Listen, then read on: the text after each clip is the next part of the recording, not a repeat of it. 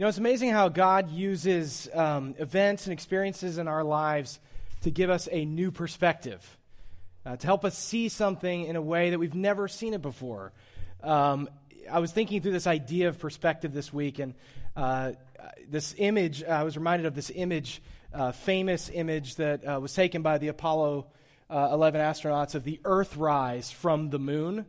And just the perspective that something like that provides. Like, wow, like every person who's ever lived my entire life, all of the issues going on, are, like it's all happening right there. And just that sense of awe and, you know, how small we are in, in the vastness of space. It's just an amazing perspective generating experience.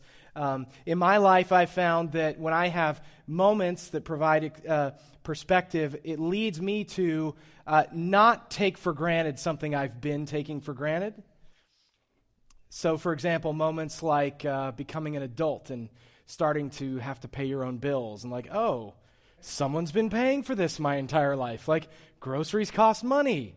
That's a thing, that's a perspective moment. Um, becoming a parent and having to be the one raising a child, disciplining a child, everything that goes into it, and all the challenges. Um, uh, traveling to a part of the world, for example, uh, that really struggles with deep um, poverty and other issues. I, I, was reminded of this picture I took a, a year ago when I was in India um, before our church began supporting two church planters there. And, you know, just these kids who literally live among garbage. And just the perspective of like, I have clean water whenever I need it. Like, I can go to the pantry whenever I need to. And like they live this way. That was a huge perspective moment uh, for me. Um, I think we experience this when you're sick and you, you start to not take for granted your health anymore. I remember the most horrendous day of my life was when I got food poisoning about 10 years ago. I foolishly ate some five day old cookie dough because I love cookie dough. I no longer love cookie dough because that was a terrible, terrible day. And I remember thinking at the time, like, I'm never going to take for granted feeling well and feeling normal because this is just terrible.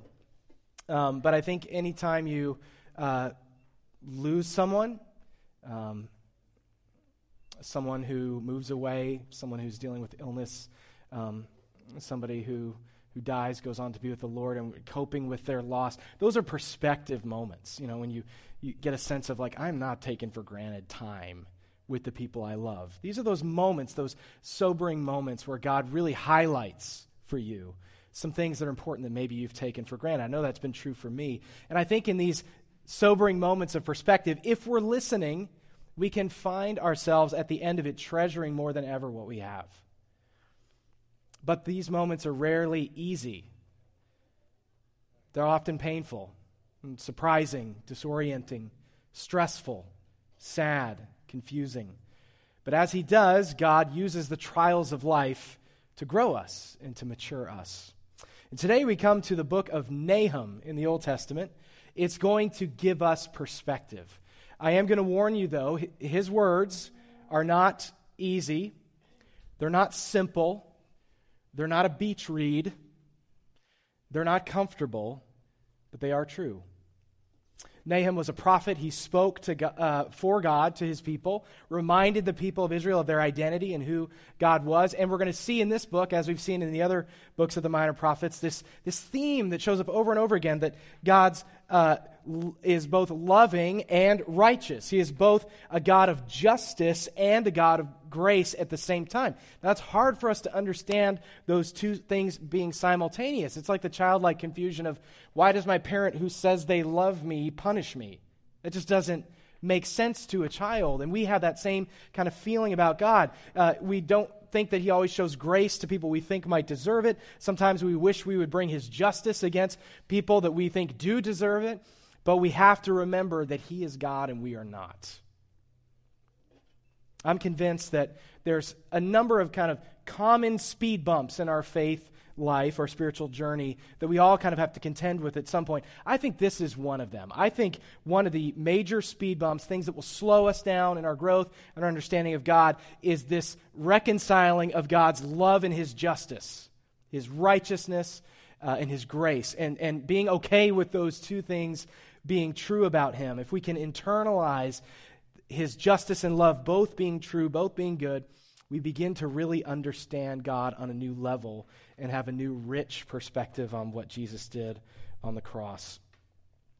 Um, I'm going to make a confession. I did this on social media uh, this week that if you had asked me a couple weeks ago which book of the Bible I was the least familiar with, I would have said Nahum. And uh, so let's do this. Raise your hand if you've ever read Nahum.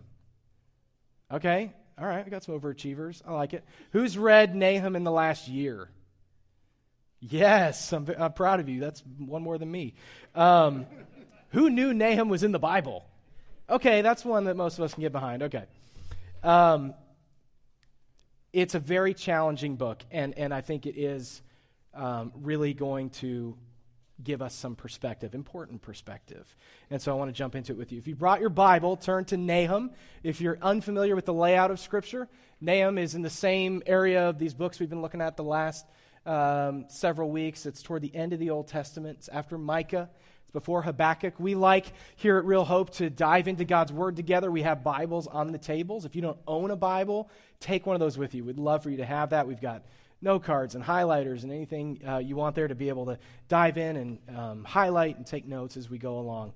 Um, two weeks ago, we were in Jonah. And um, I didn't know this before, but it, it's definitely true to say that Nahum is a sequel to Jonah. The two kind of go together. And so that's something to remember. If you just kind of take a mental note of that, if you want to understand the Bible a little bit better, is that Jonah and Nahum, they kind of go together. And I'm going to explain what I mean by that. So, Jonah, if you were here, you would remember that uh, Jonah was speaking about the Assyrian Empire, the, the, particularly the people who lived in Nineveh. The Assyrians, um, here's a little map of the, what we call the Middle East. They had this massive empire at the time um, that stretched all the way from kind of uh, modern Iraq all the way through down into Egypt. They were just this incredibly powerful, fearsome empire, and Israel is like just this little country kind of in their shadow. And um, it, the book of Jonah was specifically speaking to the people who live in Nineveh, which is the capital of the Assyrian Empire. And here's an artist rendering um, that archaeologists have put together of what Nineveh may have looked like. It was just massive, expansive city by ancient standard. I mean, there were hardly any cities like this. It was just this uh, sprawling metropolis. And um, Jonah was bringing a message from God to the people of Nineveh. Now, look, the Assyrians were feared for their unusual brutality. They would overwhelm countries and, and take over them. But the, the thing that really set them apart was the psychological warfare that they, they waged. They would take over an area, and just to send a message, they would burn people alive. They would impale people on spikes and line them up down the road. There was at least one occasion where an ancient historian wrote about them building pyramids of skulls as a warning to other people. This was all propaganda to say, do not mess with us. You're going to lose. It's going to be very bad for you if you do. And so, as a result of all of that, many of these surrounding nations, when Assyria set their sights on them, they just gave up. They just surrendered. They didn't even try to fight back. In fact, check this out. This is an Assyrian relief uh, carving. This is from Assyria's own historical records. Archaeologists found this in the Palace Without Rival, it was called, in Nineveh. And they chronicle all their victories. And so here you have some Assyrian soldiers and some uh, engines they built, machines to uh, blast through walls of these fortified cities, and they're scaling the walls. And back here you can see that they're impaling people on these spikes publicly to make an example of them. They are bragging about their own cruelty in their own historical records. This is who the Assyrians were. And when you understand this, you start to see why Jonah was so upset that God gave them grace. It's like if anyone deserved God's wrath, it was the Assyrians. And if anyone was undeserving of God's grace, it was the people of Nineveh. But we talked about in that message, Jonah, uh, our idea of what grace is. And, and it's so important to keep coming back to this. Grace is undeserved favor. It's God treating you with kindness and forgiveness and mercy, and you don't deserve it.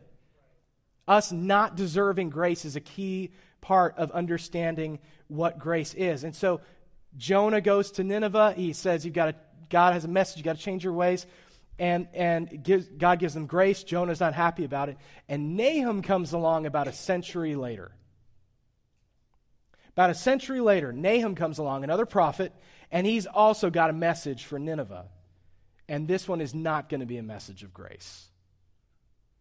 God is now going to execute his justice against the cruel Assyrians, which of course he's entitled to do.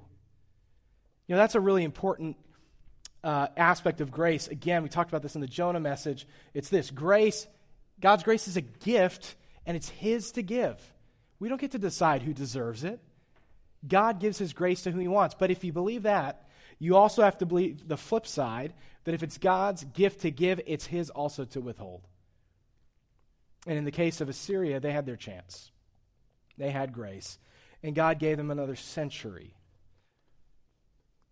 And so we're going to look at Nahum. It's three chapters, and it describes the end of Assyria, but also the hope that's going to come from that. And, and the hope that's described in Nahum is not just for the Israelites living at that time, like, whew, no more Assyrians. It also points forward to the ultimate and eternal hope. And so it really applies to all of our lives. Um, so let's go ahead and jump into it. Nahum 1 we're going to look at just a few verses. A prophecy concerning Nineveh, the book of the vision of Nahum the Elkoshite. The Lord is a jealous and avenging God. If you're taking notes, highlight that word jealous. The Lord is a jealous and avenging God. The Lord takes vengeance and is filled with wrath. The Lord takes vengeance on his foes and vents his wrath against his enemies. The Lord is slow to anger but great in power. And then I would highlight the rest of this right here.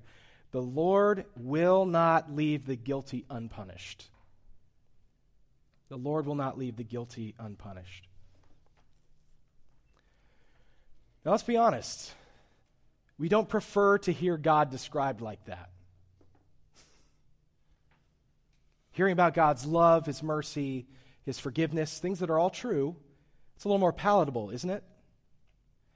But the path to knowing God as He is, not how we want Him to be, but as He is, runs straight through books like Nahum. You have to look at God in His fullness of who He actually is. He says that He's a jealous God. That's an interesting word. I think we think of that as kind of a negative human emotion je- like who ascri- who who like aspires to be jealous? I'm going to be jealous one day. It's going to be great. No one thinks that way. So here god is saying i'm a jealous god. Well it doesn't mean the kind of petty envy that we tend to think of uh, on a human level. He's saying i don't share glory. I don't share power. You know i'm the creator. I'm the only one deserving of worship and devotion now, you see that all through Scripture, but that's what he means when he says, I'm a jealous God. It says that he's slow to anger. And I think we, when we hear that, we tend to think, that's great, he's slow to anger. And we forget he gets angry. God gets angry. He's slow to anger. He, we're going to see throughout this book, he punishes idolaters, he punishes those that commit atrocities. God had offered the Assyrians grace a century earlier and they repented in the moment and God gave, you know, showed mercy. But this century since then, since the time of Jonah, has shown their repentance wasn't real. You know, the word repentance itself, uh, it, it, the word itself means to turn your mind. It's a very descriptive word in the original biblical languages. Uh, the, the, the concept of repentance is not just feeling bad, like, yeah, I feel bad I did that thing. It's you're walking on this path, you realize you don't want to be on that path. You want to turn toward the Lord and follow Him. It's a turning. You've left the path you were on. Doesn't mean you're perfect, but you're no longer going in that direction. That's repentance. And the Assyrians did not really repent, they really did not turn from their ways. John the Baptist in the time of Jesus spoke about the fruit of repentance. And what he meant by that is if you really repent, if you really turn toward the Lord, you're going to see evidence of that in your life, the fruit. That proves your repentance was real. There was no real repentance with the Assyrians. In the time of Jonah, they were just sort of going through the motions. They really just wanted to get the God of Israel off their back. That's what they were trying to do. And God gave him a century to show that they meant it. And it says the Lord will not leave the guilty unpunished. It's an important idea. We're going to come back to that in a minute. But let's keep going. Skip to verse 7. Says this The Lord is good. Highlight that phrase. The Lord is good. A refuge in times of trouble. He cares for those who trust in him. Verse 8. But with an overwhelming flood, highlight those two words, an overwhelming flood, he will make an end to Nineveh and he will pursue his foes into the realm of darkness. I love verse 7. Isn't it beautiful? The Lord is good. He's a refuge in times of trouble, caring for those who trust him. It's, it's beautiful. And then this hard turn in verse 8 about destroying Nineveh. And it can feel like, whoa, Nahum's like all over the map. Like God's good, he's a refuge. Now he's like destroying these people. And I think that just shows again that in, in God's eyes, in the eyes of the prophets, like God's judgment and his goodness are harmonious. They're not at odds with each other. They can both exist. God's goodness is not undermined by his willingness to punish sin. In fact, you can kind of tell how good someone is by how angry they get at the opposite of good. You know, it's precisely because God is good that he's incensed at the Assyrian cruelty. And it says that Nineveh will be destroyed by an overwhelming flood.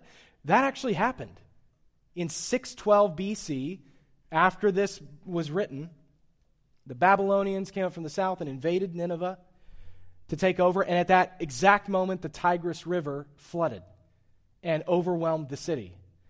And sources outside the Bible confirm this. Later in Nahum, if you keep reading all of it, uh, it says um, Nineveh is like a pool whose water is draining away. Nineveh was so completely destroyed by the Babylonian invasion and this flood that it was unrecognizable afterwards. In fact, there are ancient accounts of armies marching over where Nineveh used to be and not even realizing there had been a city there. That's how total their destruction was. Let's keep going. God's going to now begin to speak to his people. Skip down to verse 14. The Lord has given a command concerning you, Nineveh. You will have no descendants to bear your name. I will destroy the images and idols that are in your temple of your gods. I will prepare your grave, for you are vile. Look there on the mountains, and then highlight the rest of the sentence the feet of one who brings good news, who proclaims peace. Celebrate your festivals, Judah, and fulfill your vows. No more will the wicked invade you, they will be completely destroyed. So God is saying through Nahum that a messenger is coming who's going to bring good news and peace. And, and as the prophets often did, they spoke to kind of two timelines at the same time. So Nahum is saying, in the short run, you're going to hear the news that Assyria is over. Like they've been defeated, the menace is no longer there, and you can rejoice about that. But it's always pointing forward to to the eternal hope, the eternal good news, the best news ever that's going to come through Christ, who Isaiah would call the Prince of Peace. So there's some foreshadowing here of what G- the message Jesus is going to bring. Now, we don't have time to read all of Nahum, but if you keep reading Nahum, you just get this front row, dramatic seat to God's wrath. Despite all of Nineveh's power, their prestige, their supposed invincibility, God's bringing them low. And I want to look at just a few more verses, and then we'll talk about what this means for our lives. Skip over to chapter 3 if you're following along. 3, verse 1. It says this Woe to the city of blood. Highlight that. Woe to the city of blood.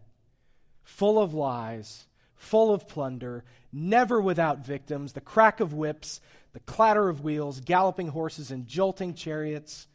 Verse 5 I am against you, declares the Lord Almighty. Now skip down to verse 18, a couple more verses here. King of Assyria, your shepherds slumber, your nobles lie down to rest. Your people are scattered on the mountains with no one to gather them. Nothing can heal you. Your wound is fatal. All who hear the news about you clap their hands at your fall. For who has not felt your endless cruelty?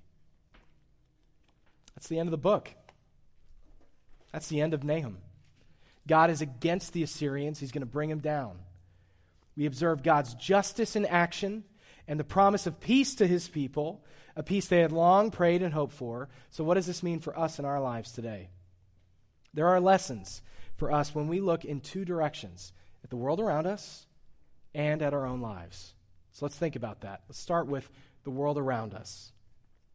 When we see injustice in the world, pain, prejudice, death, war, destruction, all, all the painful aspects of life, we can trust that God is going to bring about His justice in His timing. He's slow to anger, but He gets angry, and He gets angry over sin.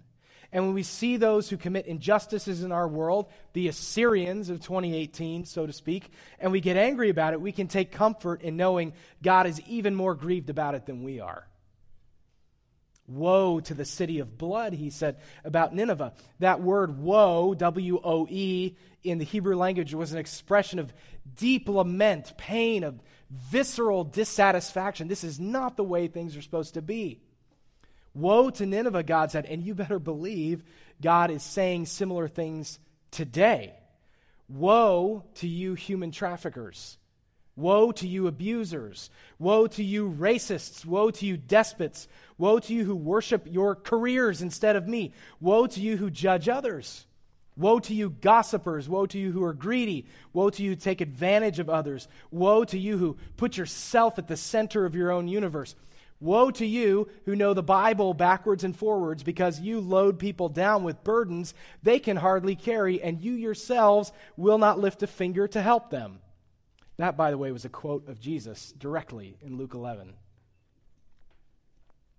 We can take comfort in knowing that God is perfectly just, and as Nahum said, the Lord will not leave the guilty unpunished. But we have to look at ourselves. That's not the end of the story. We can't just sort of stop there and be like, yeah, all those bad people are going to get punished. I'm good with that. That is not the whole story. We have to look at ourselves because we too deserve God's justice for our sins.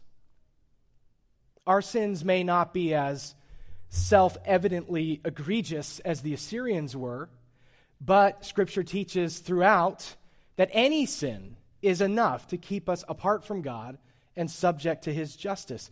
Apart from Christ, we are the guilty ones Nahum's talking about. The Lord will not leave the guilty unpunished. That's not those bad people, that's us, that's everybody.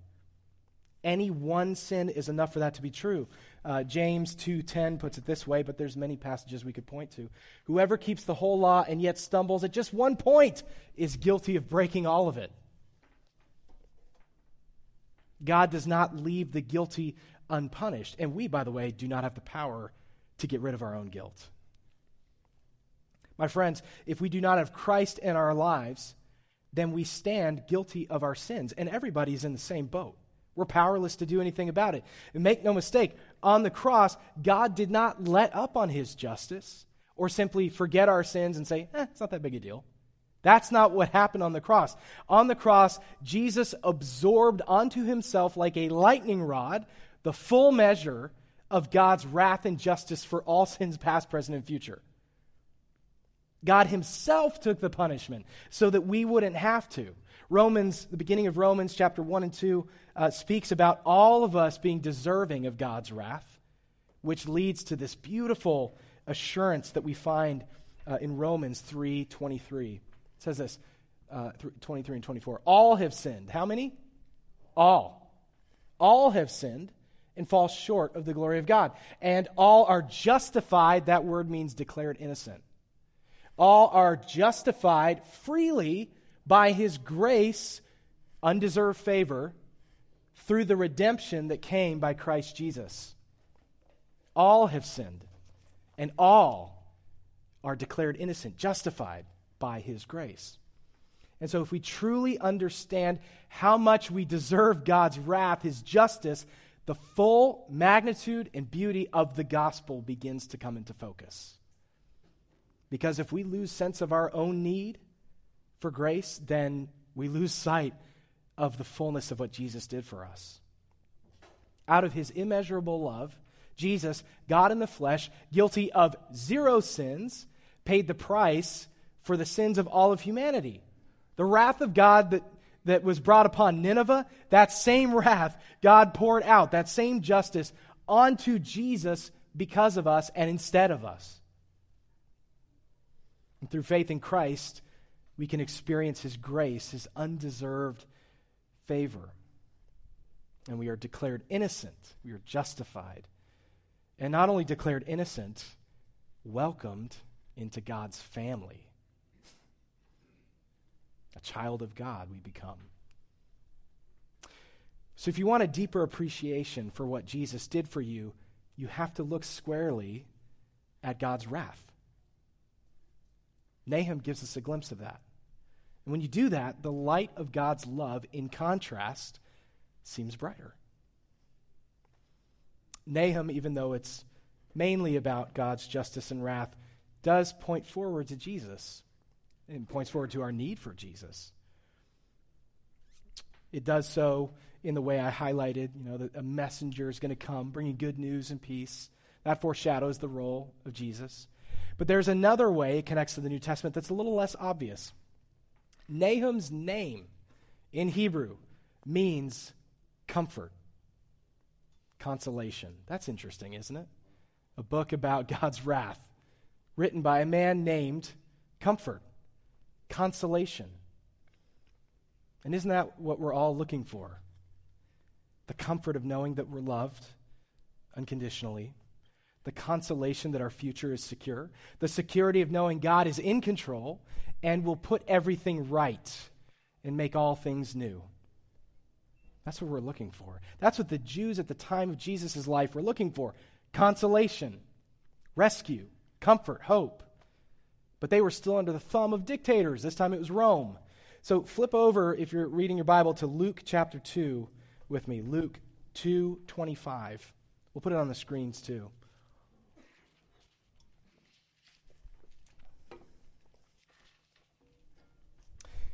Going to read something that happened when Jesus was a newborn, when Mary and Joseph went to the temple to dedicate him uh, as the law commanded. It says this There was a man in Jerusalem called Simeon who was righteous and devout. He was waiting for the consolation of Israel. Highlight that. And the Holy Spirit was on him. It had been revealed to him by the Holy Spirit that he would not die before he'd seen the Lord's Messiah. Moved by the Spirit, he went into the temple courts. When the parents brought in the child Jesus to do for him what the custom of the law required, Simeon took him in his arms and praised God, saying, Sovereign Lord, as you've promised, you may now dismiss your servant in peace. For, and then highlight this, my eyes have seen your salvation, which you've prepared in the sight of all nations, a light for revelation to the Gentiles and the glory of your people Israel. The child's father and mother marveled at what was said about him. Then Simeon blessed them and said to Mary, his mother, and highlight this phrase this child is destined to cause the falling and rising of many in Israel, and to be a sign that will be spoken against, so that the thoughts of many hearts will be revealed, and a sword will pierce your own soul too. It's kind of a dark note. Here's the Messiah, and he's celebrating the arrival of the Messiah. He's waiting for the consolation of Israel, and yet two things are happening. He's the bringer of good news and peace, as Nahum spoke about. But he highlights the fact, as the ancient prophets did, that God's justice and love are simultaneously at work. The infant Christ would lead to the falling and rising of many in Israel. Both of those things. For those who place their faith in this child, he would wipe away their sins, new creation, blank slate, adopted into God's family, eternal hope but for those who would reject him, they would be left to experience the Lord's justice on their own. Of course, God's heart is that everyone would turn toward him and experience his grace, experience his peace, his consolation, and live in the relationship with him we were always meant to have. But he's given us a free will. You know, God uh, desires so much to have a real relationship with us that he allows us the freedom to reject him so that we also have the freedom to freely choose Him. We can choose to give Him our hearts and our lives or not. Having not known Nahum very well before preparing for this message, when I, just for myself, when I, when I kind of step back and think, like, what have I learned from this? I come back to that word we started out with perspective. Nahum gives us the gift of an unflinching glimpse at God's wrath, his justice, the seriousness of sin, the depth of our need for rescue. And you know what that does for me? It makes me understand Christ's love on a whole new level. He personally absorbed the wrath of God so I wouldn't have to. He the same for all of you. I definitely take God's grace for granted. I definitely do. I end up thinking I deserve it. Sometimes I don't even realize I get there, but I do. I think all of us probably struggle with that to some extent, thinking we deserve God's love, deserve God's grace. He owes it to us. And so, going forward, when I'm self aware enough to realize it, or the Holy Spirit shows me that I'm beginning to take God's grace and His love for granted, I'm going to go read Nahum. When I'm tempted to view God's love as just sort of small and sentimental instead of deep and proactive and costly, I'm going to go read Nahum. By looking at God's wrath, as uncomfortable as that might be, we start to see with fresh eyes what happened on the cross. Jesus took on God's wrath instead of us to offer us grace. And it's not a cheap grace, it's a costly grace a grace with the most expensive price tag imaginable. And Jesus willingly paid that price. He freely gave himself so that we could be fully, finally forgiven and experience that hope and comfort and consolation. So, in looking at God's wrath as we have in Nahum, we should, I believe, come away with a deeper sense of just how loved we are because God absorbed all of that unto himself so that we wouldn't have to. And praise God for that. Let me pray.